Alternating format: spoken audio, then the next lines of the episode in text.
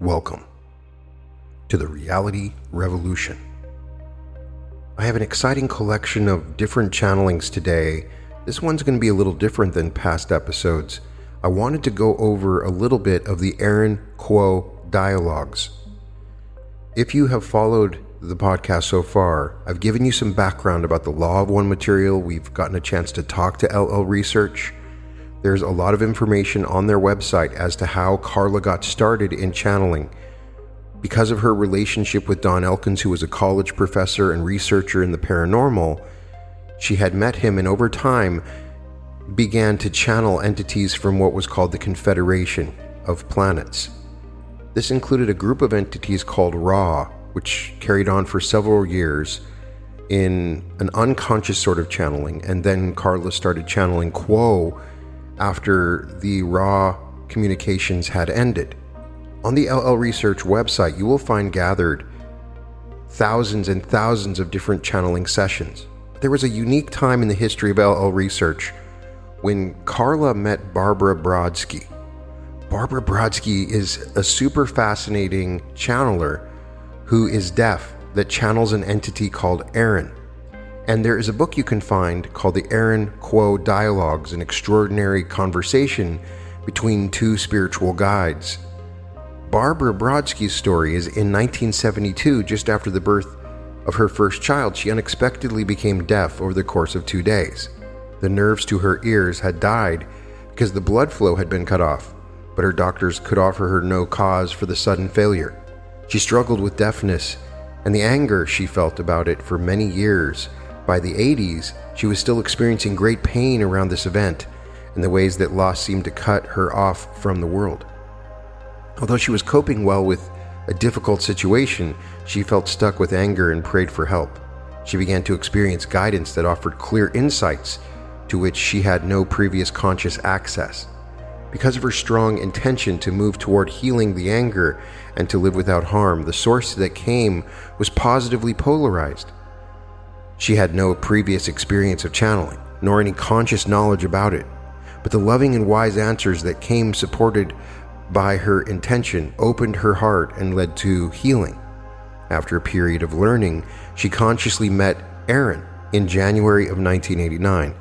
It was only gradually that a more personal relationship was formed. Friends began asking to speak with him, so she began to channel him for others. The experience of contact with a discarnate entity was bewildering.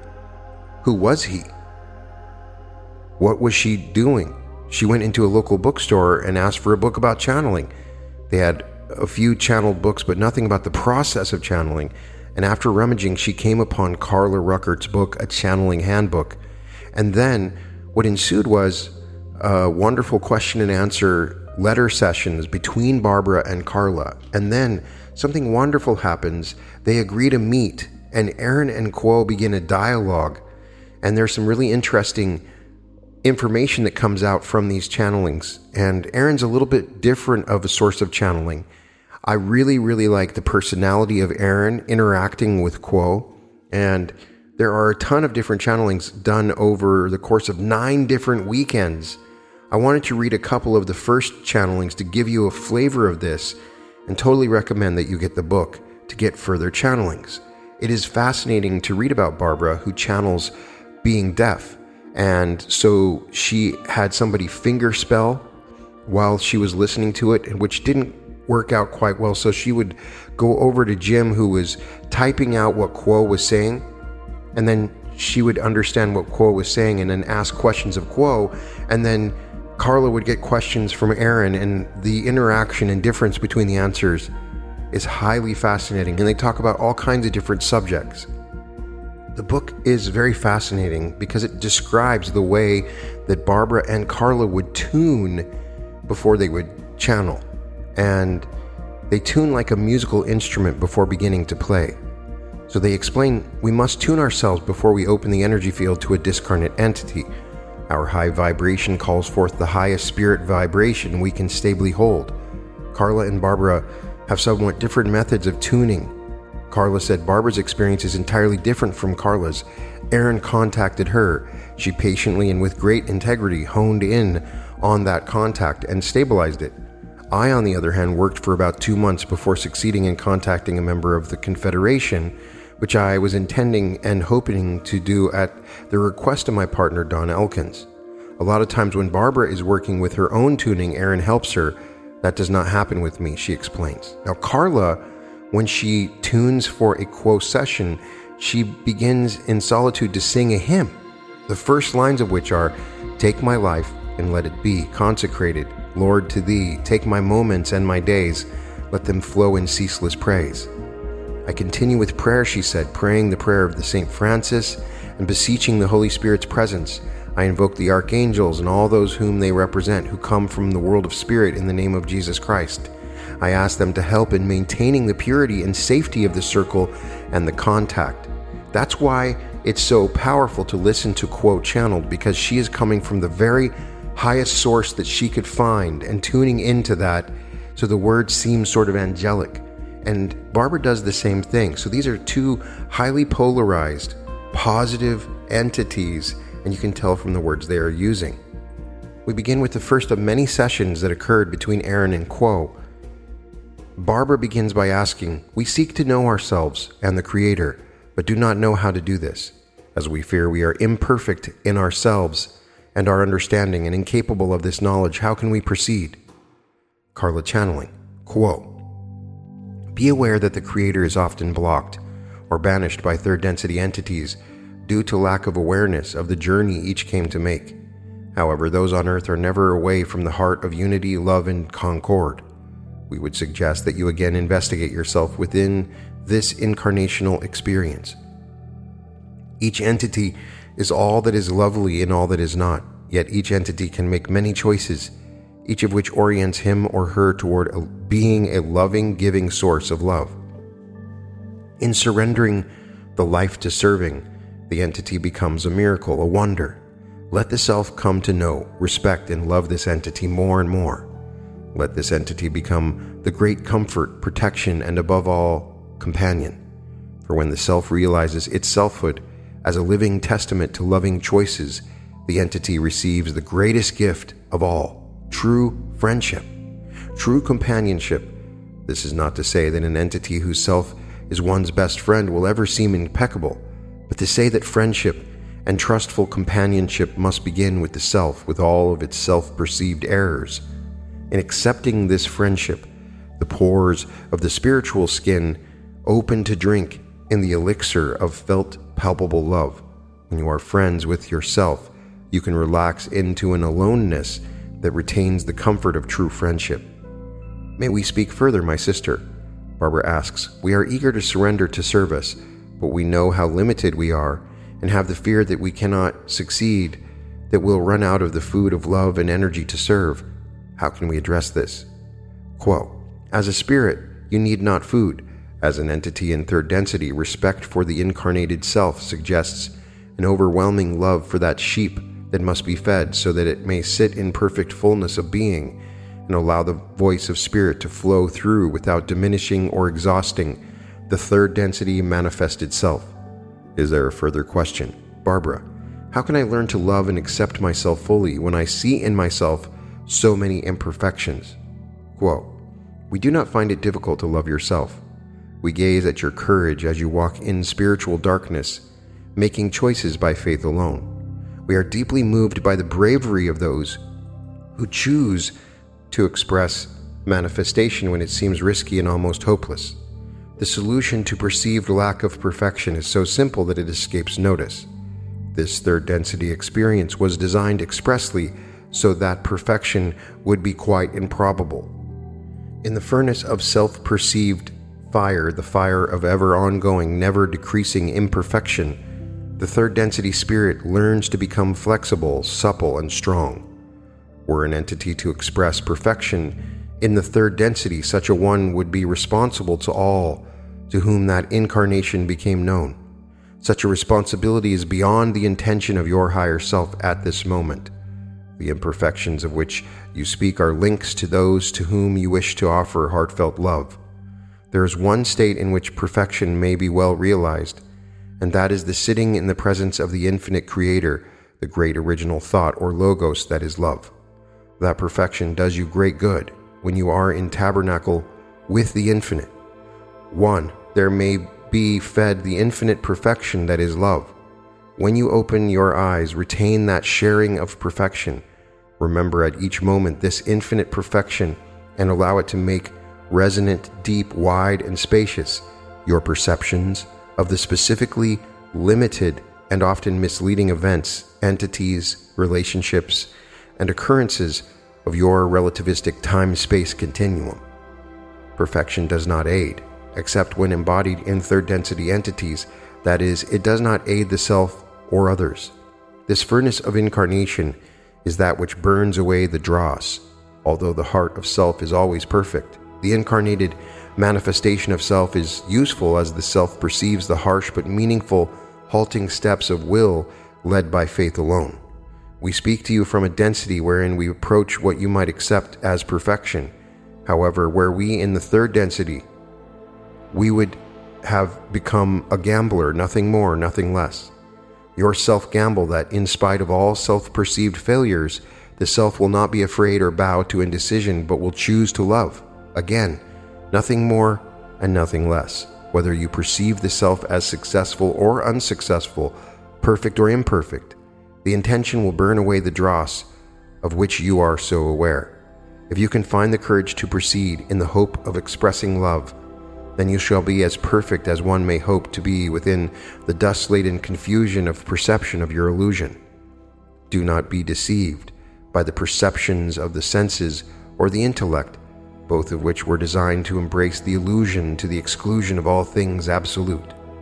May we answer further, my sister? Barbara. Thank you very much, Q'uo. I need to wait. I think I will have further questions sometime tomorrow.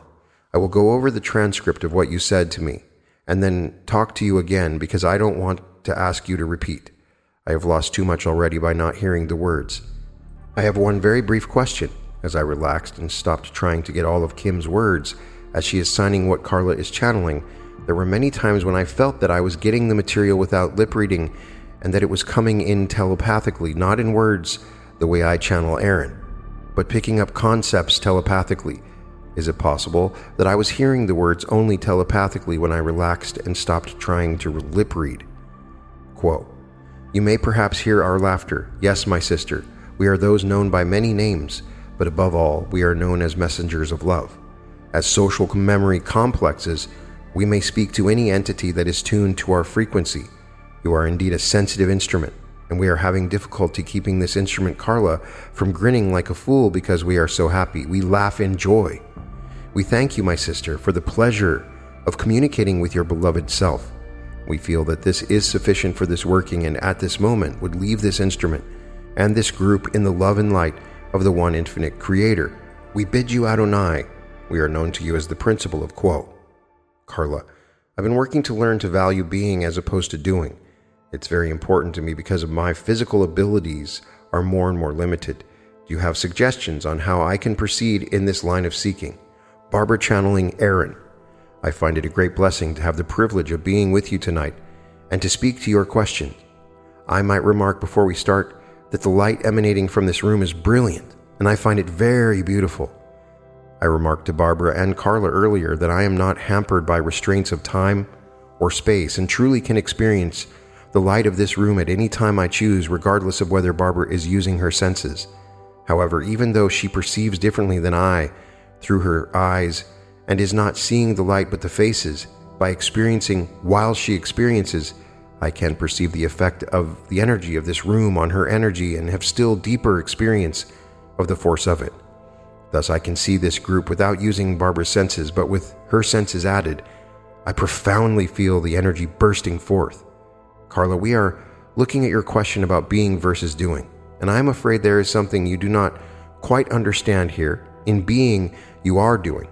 This comes back to this same truth I shared above. I see you as light, just that. Each of you radiates a very beautiful and unique pattern of light. When you are being the most pure way possible for you, you allow that universal energy to flow through you and out so that you become charged with the love of the universe, with the love of God. Then the light that channels through you is enhanced by your own inner energy so that there are truly two sources of light. You are each a spark of God. Picture the small ember and picture the large bonfire. Yet this ember has so much power, is so unlimited that it itself is its own source as well as a channel for the universal source. What more important thing can you do? What deeper way can you serve than to magnify that love and light simply to allow yourself to be a channel for that light and love by being? Do you imagine that you are more of a channel for that love when you are physically active than you are physically quiet? The distinction is not so clear as you are making it, not so strong as you are making it. It does not work the other way. In doing, you are not always channeling that love and light so clearly. Rather, you are using your energy, feeling that something must be done and that you are in yourself are not sufficient. In a sense, this is what Q'uo was just speaking to Barbara about, beginning to understand that you are unlimited and that anything that flows through you is enhanced. As you allow this energy flow, the doing becomes simply another way of being. But as long as it is doing, just for doing's sake, much of the light is lost. Would you like further clarification of this before I go on? Carla, what different choices can I make? Can you clarify for me what you feel I have to choose between? I feel when people write me, I want to give them something they can hold and hear. Barbara channeling. Aaron, there are two things happening here simultaneously, Carla. One is that you do find it a joy to be able to serve others in such a way and yet at times you push yourself beyond your comfortable physical limits. There is a certain difference in giving out of joy and in feeling a very small sense of, I should do this. Can you see the judgment in that should? It does not negate that aspect of you that wants to serve, but both voices are speaking at the same time the I want to and the I should. Because of the historical associations within this incarnation for the I should, there is a churning of the inner energy. Barbara spoke to you earlier about my description last Thursday of the ways energy flows through you. In these ways, you are a channel for the energy of God and the universe. As soon as that small I should comes into it, it is like a twisting of the energy within your body so that it becomes a tumult within and does not flow through in the same way. What I am describing here is very simply the way I see the patterns of energy and light, but your experience of this blockage is as a churning in the stomach, perhaps, or some increased physical pain. There is a sense of tension. Can you begin to separate the I want to and the joy of that intended service from the I should? To notice that very quiet I should, it is very quiet, just a whisper, but it is enough. The more aware you become of that I should, the more you can laugh at it and say, Well, here comes the I should again. When you can laugh at it, you can greet it with so much less judgment, and then the energy continues to flow through you, and there is no distortion of that energy. The I should is the doing, and the I aspire to is the being. Can you see that? The conflict is not in what to do, but in the way in which you do it. When the I should pushes you beyond your physical limits, built up resentment can develop, and with it, some accompanying pain.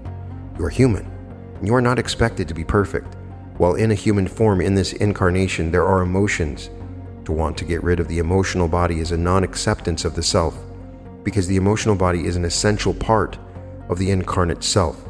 So, what you are being given here is another opportunity to look at the emotional body and embrace it, not to hate that aspect of yourself. Each of you needs to purify yourself into that spiritual body and to move further along your spiritual path. That is easy when you are not in an incarnation. The incarnation offers the opportunity to practice when such embracing is more challenging. Do you look at the physical body and say, I don't want it? Or do you attempt to love it? It is much harder to learn to love the emotional part of the body complex. I speak here to all of you. Can you see the ways in which you have learned to accept the physical body more completely than the emotional body? It is harder, but until you have learned to accept all of that emotional energy in yourselves, you cannot accept it in others. That is what you are feeling. I keep asking Barbara to honor the incarnation. You cannot learn unconditional love, compassion, and forgiveness as easily while as a spirit because there is not the same force of the emotions on the spiritual plane. Here is the chance to learn. Speaking again to you, Carla, can you see that it is not a choice of how or whether to answer these readers' letters, but how to relate to that small I should more lovingly so that you can begin to relate from the full being harmonizing all of its four bodies. Once you have begun to do that, not getting rid of, but accepting even the I should, you realize there is nothing of which to be gotten rid. When it is no longer necessary, it falls away. That last idea is not original to me. I quote Q'uo, and that I should will fall away. It is still necessary now because you should not learn to accept it. At that point, when it falls away, you will understand that there is truly no difference between being and doing. The doing in the purest form is a way of being, and when you are being, you are always doing. Do you have further questions? Carla, yes. I just don't know how best to serve. You say when you are being, you are always doing, but I often can't do anything. Can you speak to this? I would ask one question before I answer this. Is your doubt based in not knowing in which way you would best serve then, or in the physical pain that comes when you push yourself to respond, or is it in both? Carla says the first. Aaron states, If it is acceptable to you, Carla, I will address both, as it is also a physical burden that is being put upon your body. I ask you first to look very closely and see the places where the desire to serve another, through giving them something to hold on to, comes from a pure place of love within your heart, and where the desire to serve is to alleviate the sense of unworthiness. Both create a physical drain on your body, the sense of I should that I just spoke of, and feelings that create resentment. Can you see that both exist? I would like you to visualize your energy as I see it. When you are feeling loving and allowing your own energy to be channeled to others with as much clarity as is possible in that moment, there is still a minimal distortion this is essential to the human form. Without such fluctuation, you would not be human. When you each allow that energy to be channeled within the distortion, the pattern of energy I see coming from the body looks like the concentric circles that appear when a pebble is thrown into the pond, each one of the circles radiating out. When there is any anger, greed, resentment, hate, visually what I see are sharp spikes like a child's image of the sun. When there is a mixture of love and resentment, I see both. This is why, when you are in a room with another being and feel the presence of that being's anger, that being need not be talking to you for you to know the anger. When you feel the presence of love, there need be no words. You simply walk into the room and you feel it. The anger and love are tangible. Now, visualize, if you will, what happens when those spikes of anger or fear hit these concentric circles of love. The sharp tips are often gently softened each time they make contact until they slowly wear down and smooth out into a circle. When I speak of being versus doing, one of the best ways that you can serve another being is simply in sending out those concentric circles of light that will soften another being's fear or anger. You are in a position, Carla, where people are writing to you, so it is very difficult to send that love out through the mail and feel assured that they will feel it. You can send it out and know some beings are capable of feeling it. But a simple few words from you, I love you, thank you for your letter, thank you, would be felt by some beings, but others would misunderstand it. You are right there. You must ask yourself two questions here. The first comprises two parts To what am I responding? What is their need and what am I sending out? When there is any feeling of resentment or pressure or even uncertainty about answering that letter, some of that is received not as a softening circle but as small spikes. I'm not suggesting that your letters are not loving and skillful, but you must really look out carefully for that small I should I just spoke of, or any physical exhaustion, so that this letter is created with a loving desire to serve. The second question is what is their need? You know that you cannot learn from another, yet there is a large part of your pain because you have so much wisdom. It frustrates you that at times you share that wisdom and others cannot hear you because of their own fears. You ask, Is it unskillful to want to reach out in love to these souls that turn to you for help? First, be sure that your response is purely that of love. If there is any resistance to replying, simply put it aside for later that day or for another, and then know that the response does come from that pure place of love within you, a desire to serve, and wears as minimal a distortion as you can manage. Ask yourself, in what way am I trying to change them to make them hear me? Am I speaking with a voice of love and reassurance? If I speak with love and they cannot hear me, is that okay? Remind yourself that you cannot learn for them. You can open a door, but you cannot push them through. Carla, put quite simply, you have a tendency to want to solve others' problems for them. And this is one of the things you find most difficult because you know that is not something you can do. Can you begin to relate to the source of that need to solve others' problems and take away another's pain? Can you begin to make yourself so comfortable with your own pain? And here I do not mean physical pain, but I mean the pain of your own existence, that you no longer need to take away their pain. Can you see the lesson in this for you? That as you find a deeper acceptance for yourself, your response to others will become increasingly skillful, and that instead of needing to change things, you will help them to find a deeper acceptance for themselves. Do you understand? Is there a further question? Carla, yes, but I have to think about it first. Aaron asks, Is there a further question? Carla says, Yes. I've always had low physical and emotional energy. What do I need to learn, and how can I work to heal that in myself and serve better? It makes me angry that I can't do everything I wish to do. Then I feel guilty because I'm angry. Help. Aaron says, I perceive a normal amount of energy within you, but it is partially blocked below the heart chakra by the anger. So the energy flow is restricted. So let us talk about anger. There is the misunderstanding of assuming one has only two choices in dealing with anger or any heavy emotion that one expresses it and talk about it or that one suppresses it. There is a third choice, and that is just to notice it. When you quietly notice something and touch it with your gentleness, very often it dissolves. It simply does not have the same solidity or the same hold over you. It is not necessary to practice your anger, to express it verbally or in a physical way, such as throwing pillows. This practice, in a sense, enhances the anger. It does allow the being to recognize it. And for some beings who have a great deal of trouble recognizing it, it may be used as a useful first step I prefer simply treating it as one treats the stub toe. Will you try an experiment with me here? Picture yourself sitting on a mountaintop. It is a beautiful day. There's a clear view. The sun is shining with a lovely warmth, as a warm cloak on your shoulders, and a cool breeze touches your face. In the distance, you see a cloud, and then you turn your back to it and go back to enjoy the view. That cloud approaches, but you are totally unaware of its presence until suddenly it sweeps over the top of the mountain, enclosing you completely within it, shutting off the sun. You cannot see your hands, six inches in front of your face. The air feels cold and clammy. There is a sense of panic, thinking, How will I find the path to get down? There's a sense of anger, of wanting this cloud to go away. Can you feel that need to push it away? Can you feel how hard it is to just sit there and let it be there? Can you feel how strong the aversion is to it? come back again to the sunny mountaintop and the same cloud in the distance. Enjoy the view and notice the cloud.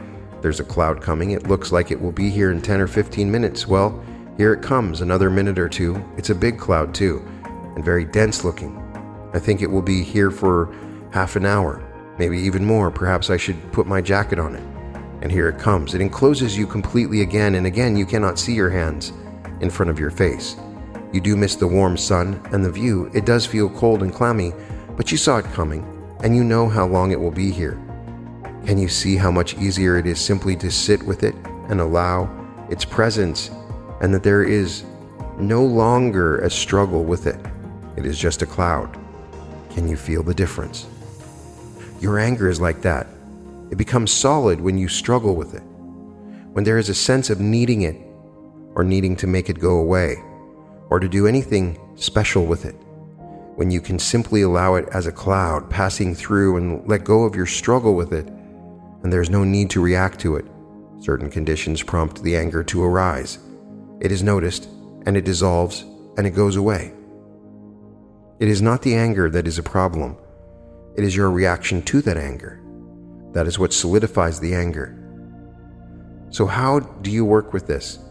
It is truly just a skill that may be developed, and it has two parts. One is noticing the rising of anger as quickly as you can each time it comes, even beginning to notice the situations that may provoke anger and asking, I wonder if anger will arise next. And the second is noticing your reaction to the anger and asking, Is there judgment against it? Is there hatred of it? Or can I simply hold it, holding myself in my arms as I would mentally with that stub toe? Can I respond to this anger the way I would respond to a child who came inside crying and saying, A bully pushed me down? Would I tell that child, Well, don't be angry? Or would I more skillfully hold that child in my arms and say, I see how angry you're feeling? And reassuring it that it is still loved despite the anger, and that the anger has nothing to do with its lovability or with its soul's perfection. It is so easy for all of you to have compassion for others, but not for yourselves. So I ask you, can you begin to relate to this anger in a more lo- open and loving way? I'm not suggesting here that it is skillful to walk around angry, but anger does arise just like clouds do come over. As long as you are here in a physical body, there are going to be feelings. Even the most highly evolved being incarnate in a human body still has feelings, but there is no longer attachment or aversion to those feelings. There is no longer a need to get rid of them or to struggle with them. And it is through that relaxation of that struggle that one finds a deep peacefulness. Anger and love are not mutually exclusive. It all depends on how you relate to that anger. In purely practical terms, I would suggest that it would be useful to play a game with yourself to help you loosen up and relate more lovingly and openly to anger. Take a notebook with you, a small notebook, and for a day or several days, as seems practical to you, every time you see anger arise, just jot down a line. Be a cat at a mouse hole and think, aha, there's anger, I caught it. I see it this time. I'm getting faster. I can see it faster and faster. See if you can lighten up a little. Oh, my, here's anger. The second thing I would suggest that might be helpful is to begin to observe the pattern of how you relate to your anger. To start to note every time you do note anger arise, that little voice that says, I shouldn't be angry, and ask that voice, Why shouldn't I? There is a big difference between using your anger as a reason to act unskillfully toward another and in simply feeling anger. Do you have further questions? There are no questions at this time.